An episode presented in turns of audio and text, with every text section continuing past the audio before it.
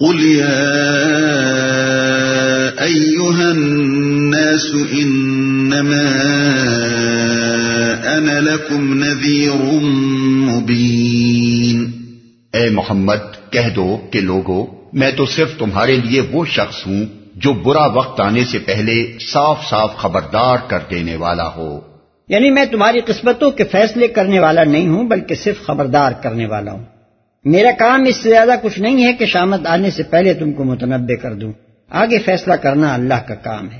وہی طے کرے گا کہ کس کو کب تک مہلت دینی ہے اور کب کس صورت میں اس پر عذاب لانا ہے۔ فالذين آمنوا وعملوا الصالحات لهم مغفرة ورزق كريم۔ پھر جو ایمان لائیں گے اور نیک عمل کریں گے ان کے لیے مغفرت ہے۔ اور عزت کی روزی۔ مغفرت سے مراد ہے خطاؤں اور کمزوریوں اور لغزشوں سے چشم پوشی و درگزر۔ اور رزق کریم کے دو مطلب ہیں۔ ایک یہ کہ عمدہ رزق دیا جائے دوسرے یہ کہ عزت کے ساتھ بٹھا کر دیا جائے۔ والذین سعوا فی آیاتنا معاجزین اولئیک اصحاب الجحیم۔ اور جو ہماری آیات کو نیچا دکھانے کی کوشش کریں گے، وہ دوزخ کے یار ہیں۔ وما ارسلنا من قبلك من رسول ولا نبي الا اذا تمنى الا اذا تمنى القى الشيطان في أمنيته فينسخ الله ما يلقي الشيطان فينسخ الله ما يلقي الشيطان ثم يحكم الله آياته والله عليم حكيم ليجعل ما يلقي الشيطان فتنة للذين في قلوبهم مرض والقاسية قلوبهم وإن الظالمين لفي شقاق بعيد. وليعلم الذين أوتوا العلم أنه الحق من ربك فيؤمنوا به فتخبت له قلوبهم وإن الله لهادي الذين آمنوا إلى صراط مستقيم۔ اور اے محمد، تم سے پہلے ہم نے نہ کوئی رسول ایسا بھیجا ہے نہ نبی جس کے ساتھ یہ معاملہ نہ پیش آیا ہو کہ جب اس نے تمنا کی شیطان اس کی تمنا میں خلل انداز ہو گیا۔ اس طرح جو کچھ بھی شیطان خلل اندازیاں کرتا ہے، اللہ ان کو مٹا دیتا ہے اور اپنی آیات کو پختہ کر دیتا ہے۔ اللہ علیم ہے اور حکیم۔ وہ اس لیے ایسا ہونے دیتا ہے تاکہ شیطان کی ڈالی ہوئی خرابی کو فتنہ بنا دے ان لوگوں کے لیے جن کے دلوں کو نفاق کا روگ لگا ہوا ہے اور جن کے دل کھوٹے ہیں۔ حقیقت یہ ہے کہ یہ ظالم لوگ اناگ میں بہت دور نکل گئے ہیں۔ اور علم سے بہرہ مند لوگ جان لیں کہ یہ حق ہے تیرے رب کی طرف سے اور وہ اس پر ایمان لے آئیں اور ان کے دل اس کے آگے جھک جائیں۔ یقیناً اللہ ایمان لانے والوں کو ہمیشہ سیدھا راستہ دکھا دیتا ہے۔ نہ کوئی رسول ایسا بھیجا ہے، نہ نبی۔ رسول اور نبی کے فق کی تشریح سورہ مریم میں کی جا چکی جب اس نے تمنا کی۔ تمنا کا لفظ عربی زبان میں دو معنوں کے لیے استعمال ہوتا ہے۔ ایک معنی تو وہی ہیں جو اردو میں لفظ تمنا کے ہیں یعنی کسی چیز کی خواہش اور آرزو۔ دوسرے معنی تلاوت کے ہیں یعنی کسی چیز کو پڑھنا۔ خلل انداز ہو گیا۔ تمنا کا لفظ اگر پہلے معنی میں لیا جائے تو مطلب یہ ہوگا کہ شیطان نے اس کی آرزو پوری ہونے میں رکھنے ڈالے اور رکاوٹیں پیدا کی۔ دوسرے معنی میں لیا جائے تو مراد یہ ہوگی کہ جب بھی اس نے کلام الہی لوگوں کو سنایا شیطان نے اس کے بارے میں طرح طرح کے شبے اور اعتراضات پیدا کیے۔ عجیب عجیب معنی اس کو پہنائے اور ایک صحیح مطلب کے سوا ہر طرح کے الٹے سیدھے مطلب لوگوں کو سمجھائے۔ اپنی آیات کو پختہ کر دیتا ہے۔ پہلے معنی کے لحاظ سے اس کا مطلب یہ ہے کہ اللہ تعالیٰ شیطان کی خلل اندازیوں کے باوجود آخر کار نبی کی تمنا کو اور آخر نبی کی تمنا اس کے سوا کیا ہو سکتی ہے کہ اس کی مسائی برابر ہوں اور اس کا مشن فروغ پائے۔ پورا کرتا ہے اور اپنی آیات کو یعنی ان وعدوں کو جو اس نے نبی سے کیے تھے، پختہ اور اٹل وعدے ثابت کر دیتا ہے۔ دوسرے معنی کے لحاظ سے مطلب یہ نکلتا ہے کہ شیطان کے ڈالے ہوئے شبہات و اعتراضات کو اللہ رفع کر دیتا ہے اور ایک آیت کے بارے میں جو الجھنے وہ لوگوں کے ذہنوں میں ڈالتا ہے، انہیں بعد کی کسی واضح تر آیت سے صاف کر دیا جاتا ہے۔ حکیم۔ یعنی وہ جانتا ہے کہ شیطان نے کہاں کیا خلل اندازی کی اور اس کے کیا اثرات ہوئے۔ اور اس کی حکمت ہر شیطانی فتنے کا توڑ کر دیتی۔ ہمیشہ سیدھا راستہ دکھا دیتا ہے۔ یعنی شیطان کی ان فتنہ پردازیوں کو اللہ نے لوگوں کی آزمائش اور کھڑے کو کھوٹے سے جدا کرنے کا ایک ذریعہ بنا دیا ہے۔ بگڑی ہوئی ذہنیت کے لوگ انہی چیزوں سے غلط نتیجے اخذ کرتے ہیں اور یہ ان کے لیے گمراہی کا ذریعہ بن جاتی ہیں۔ صاف ذہن کے لوگوں کو یہی باتیں نبی اور کتاب اللہ کے برحق ہونے کا یقین دلاتی ہیں اور وہ محسوس کر لیتے ہیں کہ یہ سب شیطان کی شرارتیں ہیں اور یہ چیز انہیں مطمئن کر دیتی ہے کہ یہ دعوت یقیناً خیر اور راستی کی دعوت ہے، ورنہ شیطان اس پر اس قدر نہ تل ملاتا سلسلہ کلام کو نظر میں رکھ کر دیکھا جائے تو ان آیات کا مطلب صاف سمجھ میں آ جاتا ہے۔ نبی صلی اللہ علیہ وسلم کی دعوت اس وقت جس مرحلے میں تھی اس کو دیکھ کر تمام ظاہر بھی نگاہیں یہ دھوکہ کھا رہی تھیں کہ آپ اپنے مقصد میں ناکام ہو گئے۔ دیکھنے والے جو کچھ دیکھ رہے تھے وہ تو یہی تھا کہ ایک شخص جس کی تمنا اور آرزو یہ تھی کہ اس کی قوم اس پر ایمان لائے، وہ تیرہ برس معاذ اللہ پر مارنے کے بعد آخر کار اپنے مٹھی بھر پیرووں کو لے کر وطن سے نکل جانے پر مجبور ہو گیا ہے۔ اس صورت حال میں جب لوگ آپ کے اس بیان کو دیکھتے تھے کہ میں اللہ کا نبی ہوں اور اس کی تائید میرے ساتھ ہے اور قرآن کے ان اعلانات کو دیکھتے تھے کہ نبی کو جھٹلا دینے والی قوم پر عذاب آ جاتا ہے، تو انہیں آپ کی اور قرآن کی صداقت مشتبہ نظر آنے لگتی تھی۔ اور آپ کے مخالفین اس پر بڑھ بڑھ کر باتیں بناتے تھے کہ کہاں گئی وہ خدا کی تائید اور کیا ہوئی وہ عذاب کی وعیدیں، اب کیوں نہیں آ جاتا وہ عذاب جس کے ہم کو ڈراوے دیے جاتے تھے۔ انہی باتوں کا جواب اس سے پہلے کی آیتوں میں دیا گیا تھا اور انہی کے جواب میں آیات بھی ارشاد ہوئی ہیں۔ پہلے کی آیتوں میں جواب کا رخ کفار کی طرف تھا، اور ان آیتوں میں اس کا رخ ان لوگوں کی طرف ہے جو کفار کے پروپیگنڈے سے متاثر ہو رہے تھے۔ پورے جواب کا خلاصہ یہ ہے کہ کسی قوم کا اپنے پیغمبر کی تکذیب کرنا انسانی تاریخ میں کوئی نیا واقعہ نہیں ہے۔ پہلے بھی ایسا ہی ہوتا رہا ہے۔ پھر اس تکذیب کا جو انجام ہوا وہ تمہاری آنکھوں کے سامنے تباہ شدہ قوموں کے آثار قدیمہ کی صورت میں موجود ہے۔ سبق لینا چاہو تو اس سے لے سکتے ہو۔ رہی یہ بات کہ تکذیب کرتے ہی وہ عذاب کیوں نہ آ گیا جس کی وعیدیں قرآن کی بکثرت آیتوں میں کی گئی تھیں؟ تو آخر یہ کب کہا گیا تھا کہ ہر تکذیب فوراً ہی عذاب لے آتی ہے؟ اور نبی نے یہ کب کہا تھا کہ عذاب لانا اس کا اپنا کام ہے؟ اس کا فیصلہ تو خدا کے ہاتھ میں ہے اور وہ جلد باز نہیں ہے۔ پہلے بھی وہ عذاب لانے سے پہلے قوموں کو مہلت دیتا رہا ہے اور اب بھی دے رہا ہے۔ مہلت کا یہ زمانہ اگر صدیوں تک بھی دراز ہو تو یہ اس بات کی دلیل نہیں ہے کہ وہ سب وعیدیں خالی خولی دھمکیاں ہی تھیں جو پیغمبر کے جھٹلانے والوں پر عذاب آنے کے متعلق کی گئی تھیں۔ پھر یہ بات بھی کوئی نئی نہیں ہے کہ پیغمبر کی آرزوں اور تمناؤں کے برانے میں رکاوٹیں واقع ہوں یا اس کی دعوت کے خلاف جھوٹے الزامات اور طرح طرح کے شبہات و اعتراضات کا ایک طوفان اٹھ کھڑا ہو۔ یہ سب کچھ بھی تمام پچھلے پیغمبروں کی دعوتوں کے مقابلے میں ہو چکا ہے۔ مگر آخر کار اللہ تعالیٰ ان شیطانی فتنوں کا استحصال کر دیتا ہے۔ رکاوٹوں کے باوجود دعوت حق فروغ پاتی ہے اور محکم آیات کے ذریعے شبہات کے رکھنے بھر دیے جاتے ہیں۔ شیطان اور اس کے چیلے ان تدبیروں سے اللہ کی آیات کو نیچا دکھانا چاہتے ہیں، مگر اللہ انہی کو انسانوں کے درمیان کھوٹے اور کھڑے کی تمیز کا ذریعہ بنا دیتا ہے۔ اس ذریعے سے کھڑے آدمی دعوت حق کی طرف کھچ آتے ہیں اور کھوٹے لوگ چھٹ کر الگ ہو جاتے ہیں۔ یہ ہے وہ صاف اور سیدھا مفہوم جو سیاق و سباق کی روشنی میں ان آیات سے حاصل ہوتا ہے۔ مگر افسوس ہے کہ ایک روایت نے ان کی تفسیر میں اتنا بڑا گھپلا ڈال دیا کہ نہ صرف ان کے معنی کچھ سے کچھ ہو گئے، بلکہ سارے دین کی بنیادی خطرے میں پڑ گئی۔ ہم اس کا ذکر یہاں اس لیے کرتے ہیں کہ قرآن کے طالب علم فہم قرآن میں روایات سے مدد لینے کے صحیح اور غلط طریقوں کا فرق اچھی طرح سمجھ سکیں اور انہیں معلوم ہو جائے کہ روایت پرستی میں ناروا غلو کیا نتائج پیدا کرتا ہے اور قرآن کی غلط تفسیر کرنے والی روایات پر تنقید کرنے کا صحیح طریقہ کیا ہے۔ قصہ یہ بیان کیا جاتا ہے کہ نبی صلی اللہ علیہ وسلم کے دل میں یہ تمنا پیدا ہوئی کہ کاش قرآن میں کوئی ایسی بات نازل ہو جائے جس سے اسلام کے خلاف کفار قریش کی نفرت دور ہو اور وہ کچھ قریب آ جائیں، یا کم از کم ان کے دین کے خلاف ایسی سخت تنقید نہ ہو جو انہیں بھڑکا دینے والی ہو۔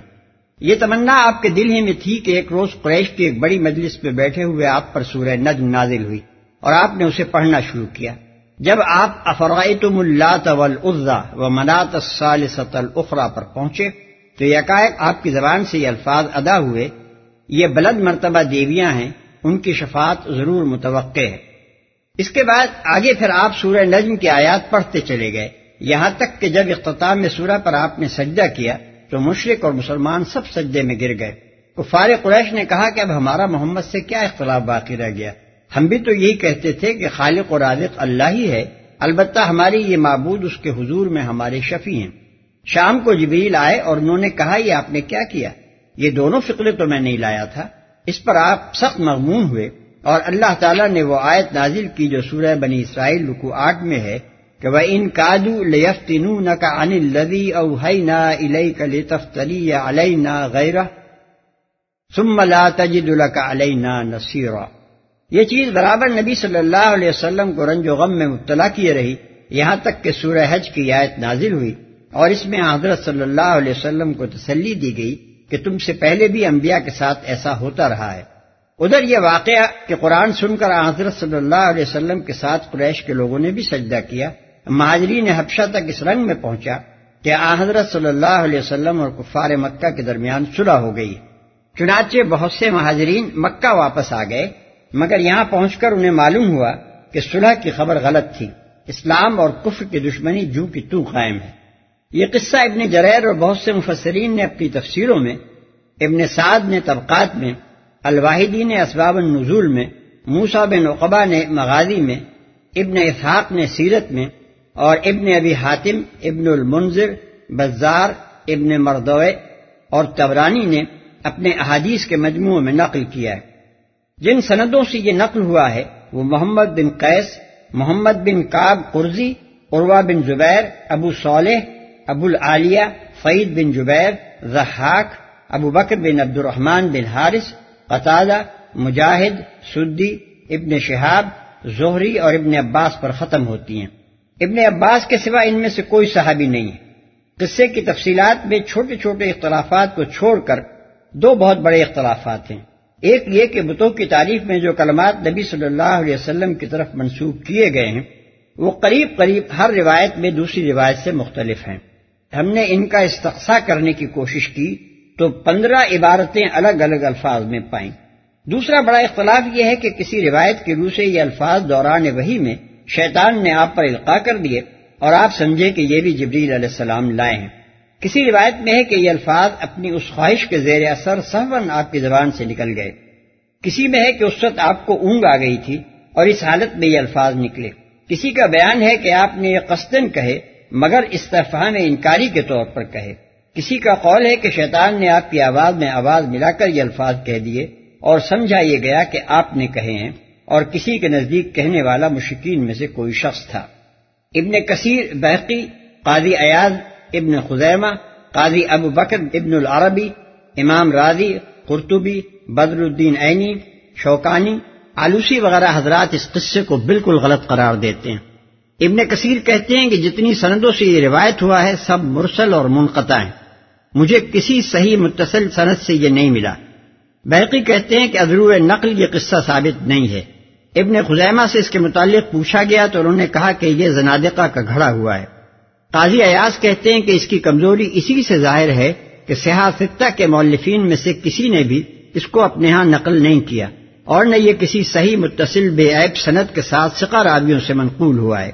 امام راضی قاضی ابو بکر اور آلوسی نے اس پر مفصل بحث کر کے اسے بڑے پرزور طریقے سے رد کیا ہے۔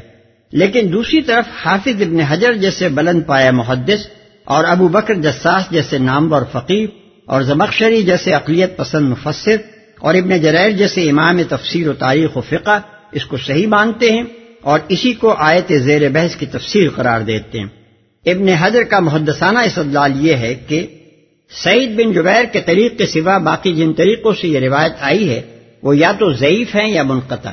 مگر طریقوں کی کثرت اس بات پر دلالت کرتی ہے کہ اس کی کوئی اصل ہے ضرور۔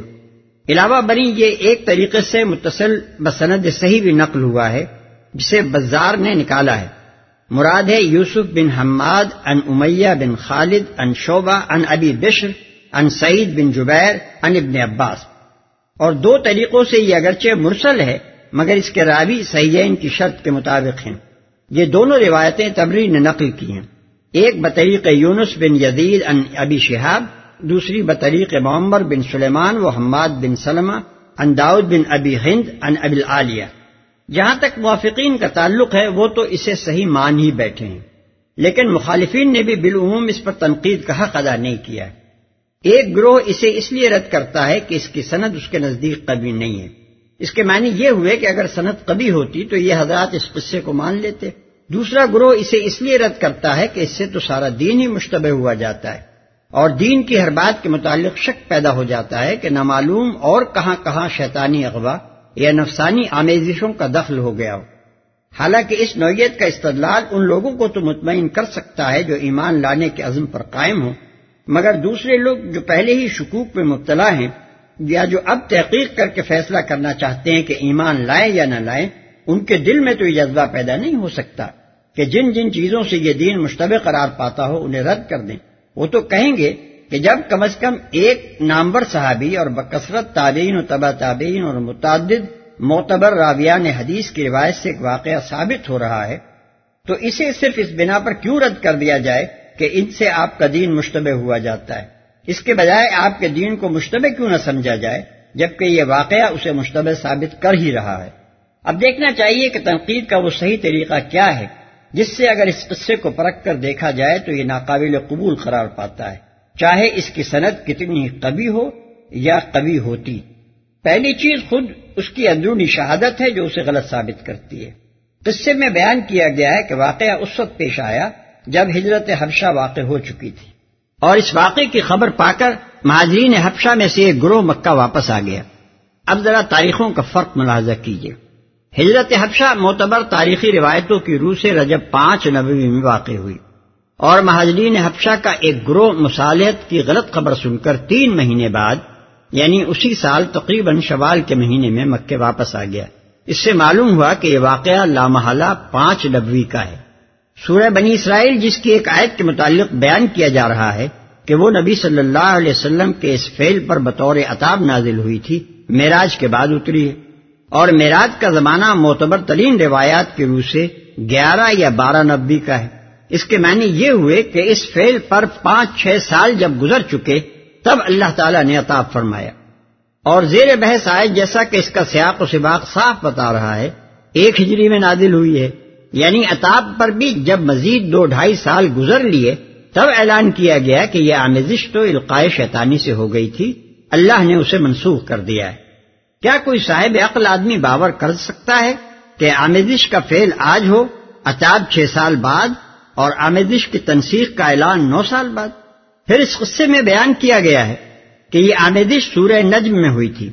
اور اس طرح ہوئی کہ ابتدا سے آپ اصل صورت کے الفاظ پڑھتے چلے آ رہے تھے کہ یکایک مناتس سال سطل اخرا پر پہنچ کر آپ نے بطور خود یا شیطانی اغوا سے یہ فقرہ ملایا۔ اور آگے پھر سورہ نجم کے اصل آیات پڑھتے چلے گئے۔ اس کے متعلق کہا جا رہا ہے کہ کفار مکہ اسے سن کر خوش ہو گئے۔ اور انہوں نے کہا کہ اب ہمارا اور محمد کا اختلاف ختم ہو گیا۔ مگر سورہ نجم کے سلسلہ کلام میں اس علاقی فقرے کو شامل کر کے تو دیکھیے۔ پھر تم نے کچھ غور بھی کیا ان لات اور عزا پر، اور تیسری ایک اور دیوی منات پر۔ یہ بلند پایا دیویاں ہیں، ان کی شفاعت ضرور متوقع ہے۔ کیا تمہارے لیے تو ہوں بیٹے اور اس یعنی اللہ کے لیے ہوں بیٹیاں؟ یہ تو بڑی بے انصافی کی تقسیم ہے۔ دراصل یہ کچھ نہیں ہے۔ مگر چند نام جو تم نے اور تمہارے باپ دادا نے رکھ لیے اللہ نے ان کے لیے کوئی سند نازل نہیں کی۔ لوگ محض گمان اور من مانے خیالات کی پیروی کر رہے ہیں۔ حالانکہ ان کے رب کی طرف سے صحیح رہنمائی آ گئی ہے۔ دیکھیے، اس عبارت میں یہ بلند پایا دیویاں ہیں۔ ان کی شفاعت ضرور متوقع ہے۔ اس فقرے نے کیسا سری تضاد پیدا کر دیا ہے۔ ایک سانس میں کہا جاتا ہے کہ واقعی تمہاری یہ دیویاں بلند مرتبہ رکھتی ہیں۔ ان کی شفاعت ضرور متوقع ہے۔ دوسرے ہی سانس میں پلٹ اور اوپر چوٹ کی جاتی ہے کہ بے وقوفو یہ تم نے خدا کے لیے بیٹیاں کیسی تجویز کر رکھی ہیں؟ اچھی دھاندلی ہے کہ تمہیں تو ملے بیٹے اور خدا کے حصے میں آئیں بیٹیاں۔ یہ سب تمہاری من گھڑت ہے، جسے خدا کی طرف سے کوئی سند اعتبار حاصل نہیں ہے۔ تھوڑی دیر کے لیے سوال کو جانے دیجیے کہ یہ سری بے تکی باتیں کسی مرد عاقل کی زبان سے نکل بھی سکتی ہیں یا نہیں؟ مان لیجیے کہ شیطان نے غلبہ پا کر یہ الفاظ زبان سے نکلوا دیے۔ مگر کیا قریش کا وہ سارا مجمع جو اسے سن رہا تھا بالکل ہی پاگل ہو گیا تھا کہ بعد کے فکروں میں ان تعریفی کلمات کی کھلی کھلی تردید سن کر بھی وہ یہی سمجھتا رہا کہ ہماری دیویوں کی واقعی تعریف کی گئی ہے۔ سورہ نجم کے آخر تک کا پورا مضمون اس ایک تعریفی فقرے کے بالکل خلاف ہے۔ کس طرح باور کیا جا سکتا ہے کہ قریش کے لوگ اسے آخر تک سننے کے بعد یہ پکار اٹھے ہوں گے کہ چلو آج ہمارا اور محمد کا اختلاف ختم ہو گیا۔ یہ تو ہے اس قصے کی اندرونی شہادت جو اس کے سراسر لغو اور محبل ہونے کی گواہی دے رہی۔ اس کے بعد دوسری چیز دیکھنے کی یہ ہے کہ اس میں تین آیتوں کی جو شان نزول بیان کی جا رہی ہے۔ آیا قرآن کی ترتیب بھی اس کو قبول کرتی ہے؟ قصے میں بیان یہ کیا جا رہا ہے کہ آمیزش سورہ نجم میں کی گئی تھی جو پانچ نبوی میں نازل ہوئی۔ اس آمیزش پر سورہ بنی اسرائیل والی آیت میں عطاب فرمایا گیا۔ اور پھر اس کی تنسیق اور واقع کی توجہ سورہ حج کی زیر بحث آیت میں کی گئی۔ اب لامحلہ دو صورتوں میں سے کوئی ایک ہی صورت پیش آئی ہوگی۔ یا تو اتاو اور تنسیخ والی آیتیں بھی اسی زمانے میں نازل ہوئی ہوں جبکہ آمیزش کا واقعہ پیش آیا۔ یا پھر اتاب والی آیت سورہ بنی اسرائیل کے ساتھ اور تنسیخ والی آیت سورہ حج کے ساتھ نازل ہوئی ہو۔ اگر پہلی صورت ہے تو یہ کس قدر عجیب بات ہے کہ یہ دونوں آیتیں سورہ نجم ہی میں نہ شامل کی گئیں۔ بلکہ اتاب والی آیت کو چھ سال تک یوں ہی ڈالے رکھا گیا اور سورہ بنی اسرائیل جب نازل ہوئی تب کہیں اس میں لا کر چپکا دیا گیا۔ پھر تنسیخ والی آیت مزید دو ڈھائی برس تک پڑی رہی اور سورہ حج کے نزول تک اسے کہیں نہ چسپاں کیا گیا۔ کیا قرآن کی ترتیب اسی طرح ہوئی ہے کہ ایک موقع کی نازل شدہ آیتیں الگ الگ بکھری پڑی رہتی تھیں اور برسوں کے بعد کسی کو کسی صورت میں اور کسی کو کسی دوسری صورت میں ٹانک دیا جاتا تھا۔ لیکن اگر دوسری صورت ہے کہ اتاب والی آیت واقع کے چھ سال بعد اور تنسیخ والی آیت آٹھ نو سال بعد نازل ہوئی۔ تو علاوہ اس بے تکے پن کے جس کا ہم پہلے ذکر کر آئے ہیں، یہ سوال پیدا ہوتا ہے کہ سورہ بنی اسرائیل اور سورہ حج میں ان کے نزول کا موقع کیا ہے۔ یہاں پہنچ کر نقد صحیح کا تیسرا قاعدہ ہمارے سامنے آتا ہے۔ یعنی یہ کہ کسی آیت کی جو تفسیر بیان کی جا رہی ہو، اسے دیکھا جائے کہ آیا قرآن کا سیاق و سباق بھی اسے قبول کرتا ہے یا نہیں۔ سورہ بنی اسرائیل کا آٹھواں رکو پڑھ کر دیکھیے اور اس سے پہلے اور بعد کے مضمون پر بھی نگاہ ڈال لیجیے۔ اس سلسلہ کلام میں آخر کیا موقع اس بات کا نظر آتا ہے کہ چھ سال پہلے کے ایک واقعے پر نبی کو ڈانٹ بتائی جائے۔ قطع نظر اس سے کہ آیت ان کادو لیفتنو نہ میں نبی پر کوئی ڈانٹ ہے بھی یا نہیں؟ اور آیت کے الفاظ کفار کے فتنے میں نبی کے مبتلا ہو جانے کی تردید کر رہے ہیں یا تصدیق؟ اسی طرح سورہ حج آپ کے سامنے موجود ہے۔ آیت زیر بحث سے پہلے کا مضمون بھی پڑھیے اور بعد کا بھی دیکھیے۔ کیا کوئی معقول وجہ آپ کی سمجھ میں آتی ہے کہ اس سیاق و سباق میں یکائق یہ مضمون کیسے آ گیا؟ کہ اے نبی، نو سال پہلے قرآن میں آمیزش کر بیٹھنے کی جو حرکت تم سے ہو گئی تھی، اس پر گھبراؤ نہیں۔ پہلے انبیاء سے بھی شیطان یہ حرکتیں کراتا رہا ہے۔ اور جب کبھی انبیاء اس طرح کا فیل کر جاتے ہیں، تو اللہ اس کو منسوخ کر کے اپنی آیات کو پھر پختہ کر دیتا ہے۔ ہم اس سے پہلے بھی بارہا کہہ چکے ہیں اور یہاں پھر اس کا اعادہ کرتے ہیں کہ کوئی روایت خواہ اس کی صنعت آفتاب سے بھی زیادہ روشن ہو، ایسی صورت میں قابل قبول نہیں ہو سکتی، جبکہ اس کا متن اس کے غلط ہونے کی کھلی کھلی شہادت دے رہا ہو۔ اور قرآن کے الفاظ، سیاق و سباق، ترتیب، ہر چیز اسے قبول کرنے سے انکار کر رہی ہو۔ یہ دلائل تو ایک مشکک اور بے لاگ محقق کو بھی مطمئن کر دیں گے کہ یہ قصہ قطعی غلط ہے۔ رہا مومن تو وہ اسے ہرگز نہیں مان سکتا۔ جبکہ وہ علانیہ یہ دیکھ رہا ہے کہ یہ روایت قرآن کی ایک نہیں بیسوں آیتوں سے ٹکراتی ہے۔ ایک مسلمان کے لیے یہ مان لینا بہت آسان ہے کہ خود اس روایت کے راویوں کو شیطان نے بہکا دیا۔ بنسبت اس کے کہ وہ یہ مان لے کہ رسول اللہ صلی اللہ علیہ وسلم کبھی اپنی خواہش نفس سے قرآن میں ایک لفظ بھی ملا سکتے تھے یا حضور صلی اللہ علیہ وسلم کے دل میں کبھی ایک لمحے کے لیے بھی یہ خیال آ سکتا تھا کہ توحید کے ساتھ شرک کی کچھ آمیدش کر کے کفار کو رادی کیا جائے۔ یا آپ اللہ تعالیٰ کے فرامین کے بارے میں کبھی یہ آرزو کر سکتے تھے کہ کاش اللہ میاں ایسی کوئی بات نہ فرما بیٹھیں جس سے کفار ناراض ہو جائیں۔ یا یہ کہ آپ پر وہی کسی ایسے غیر محفوظ اور مشتبہ طریقے سے آتی تھی کہ جبریل کے ساتھ شیطان بھی آپ پر کوئی لفظ القا کر جائے اور آپ کسی غلط فہمی میں رہے کہ یہ بھی جبریل ہی لائے ہیں۔ ان میں سے ایک ایک بات قرآن کی کھلی کھلی تصریحات کے خلاف۔ ہے اور ان ثابت شدہ عقائد کے خلاف ہے جو ہم قرآن اور محمد صلی اللہ علیہ وسلم کے بارے میں رکھتے ہیں۔ خدا کی پناہ اس روایت پرستی سے جو محض صنعت کا اتصال یا راویوں کے سقاط یا ترک روایت کی کثرت دیکھ کر کسی مسلمان کو خدا کی کتاب اور اس کے رسول کے بارے میں ایسی سخت باتیں بھی تسلیم کرنے پر آمادہ کر دے۔ مناسب معلوم ہوتا ہے کہ یہاں اس شک کو بھی دور کر دیا جائے جو رابعان حدیث کی اتنی بڑی تعداد کو اس قصے کی روایت میں مبتلا ہوتے دیکھ کر دلوں میں پیدا ہوتا ہے۔ ایک شخص سوال کر سکتا ہے کہ اگر اس قصے کی کوئی اصلیت نہیں ہے، تو نبی صلی اللہ علیہ وسلم اور قرآن پر اتنا بڑا بہتان حدیث کے اتنے راویوں کے ذریعے سے، جن میں بعض بڑے نامور سکا بزرگ ہیں، اشاعت کیسے پا گیا؟ اس کا جواب یہ ہے کہ اس کے اسباب کا سراغ ہم کو خود حدیثی کے ذخیرے میں مل جاتا ہے۔ بخاری، مسلم، ابو داود نسائی اور مسند احمد میں اصل واقعہ اس طرح آیا ہے کہ نبی صلی اللہ علیہ وسلم نے سورہ نجم کی تلاوت فرمائی اور خاتمے پر جب آپ نے سجدہ کیا تو تمام حاضرین مسلم اور مشرق سب سجدے میں گر گئے۔ واقعہ بس اتنا ہی تھا۔ اور یہ کوئی تعجب کی بات نہ تھی۔ اول تو قرآن کا زور کلام اور انتہائی پرتاثیر انداز بیان پھر نبی صلی اللہ علیہ وسلم کی زبان سے اس کا ایک ملحمانہ شان کے ساتھ ادا ہونا، اس کو سن کر اگر پورے مجمع پر ایک وجد کسی کیفیت تاری ہو گئی ہو اور آپ کے ساتھ سارا مجمع سجے میں گر گیا ہو، تو کچھ بعید نہیں ہے۔ یہی تو وہ چیز تھی جس پر قریش کے لوگ کہا کرتے تھے کہ یہ شخص جادوگر ہے۔ البتہ معلوم ہوتا ہے کہ بعد میں قریش کے لوگ اپنے اس وقتی تاثر پر کچھ پشیمان سے ہوئے ہوں گے اور ان میں سے کسی نے یا بعض لوگوں نے اپنے اس فیل کی یہ توجہ کی ہوگی کہ صاحب ہمارے قانون نے تو محمد کی زبان سے اپنے معبودوں کی تعریف میں کچھ کلمات سنے تھے، اس لیے ہم بھی ان کے ساتھ سجدے میں گر گئے۔ دوسری طرف یہی واقعہ مہاجرین حبشہ تک اس شکل میں پہنچا کہ نبی صلی اللہ علیہ وسلم اور قریش کے درمیان صلح ہو گئی ہے۔ کیونکہ دیکھنے والے نے آپ کو اور مشرقین و مومنین سب کو ایک ساتھ سجدہ کرتے دیکھا تھا۔ یہ افواہ ایسی گرم ہوئی کہ مہاجرین میں سے تقریباً تینتیس آدمی مکے میں واپس آ گئے۔ ایک صدی کے اندر یہ تینوں باتیں یعنی قریش کا سجدہ، اس سجدے کی یہ توجہ اور مہاجرین حبشہ کی واپسی مل جل کر ایک قصے کی شکل اختیار کر گئی اور بعض سکا لوگ تک اس کی روایت میں مبتلا ہو گئے۔ انسان آخر انسان ہے۔ بڑے سے بڑے نیک اور زی فہم آدمی سے بھی بسا اوقات لفزش ہو جاتی ہے اور اس کی لفزش عام لوگوں کے لفزش سے زیادہ نقصان دہ ثابت ہوتی ہے۔ عقیدت میں بیجا غلو رکھنے والے ان بزرگوں کی صحیح باتوں کے ساتھ ان کی غلط باتوں کو بھی آنکھیں بند کر کے ہضم کر جاتے ہیں اور بدتینت لوگ چھانٹ چھانٹ کر ان کی غلطیاں جمع کرتے ہیں اور انہیں اس بات کے لیے دلیل بناتے ہیں کہ سب کچھ جو ان کے ذریعے سے ہمیں پہنچا ہے، نظر آتش کر دینے کے لائق ہے۔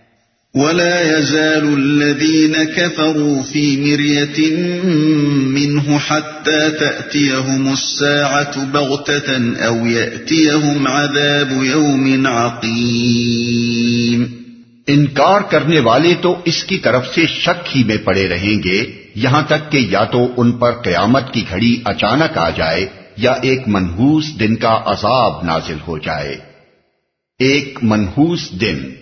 اصل میں لفظ عقیم استعمال ہوا ہے، جس کا لفظی ترجمہ بانج ہے۔ دن کو بانج کہنے کے دو معنی ہو سکتے ہیں۔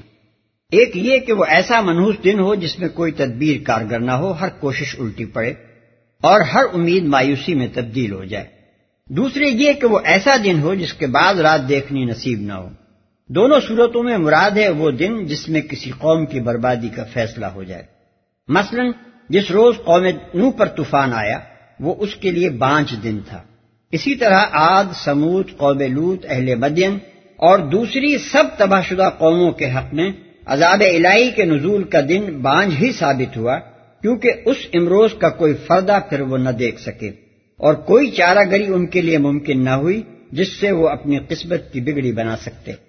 الملك يومئذ لله يحكم بينهم فالذين آمنوا وعملوا الصالحات في جنات النعيم والذين كفروا وكذبوا بآياتنا فأولئك لهم عذاب مهين. اس روز بادشاہی اللہ کی ہوگی اور وہ ان کے درمیان فیصلہ کر دے گا۔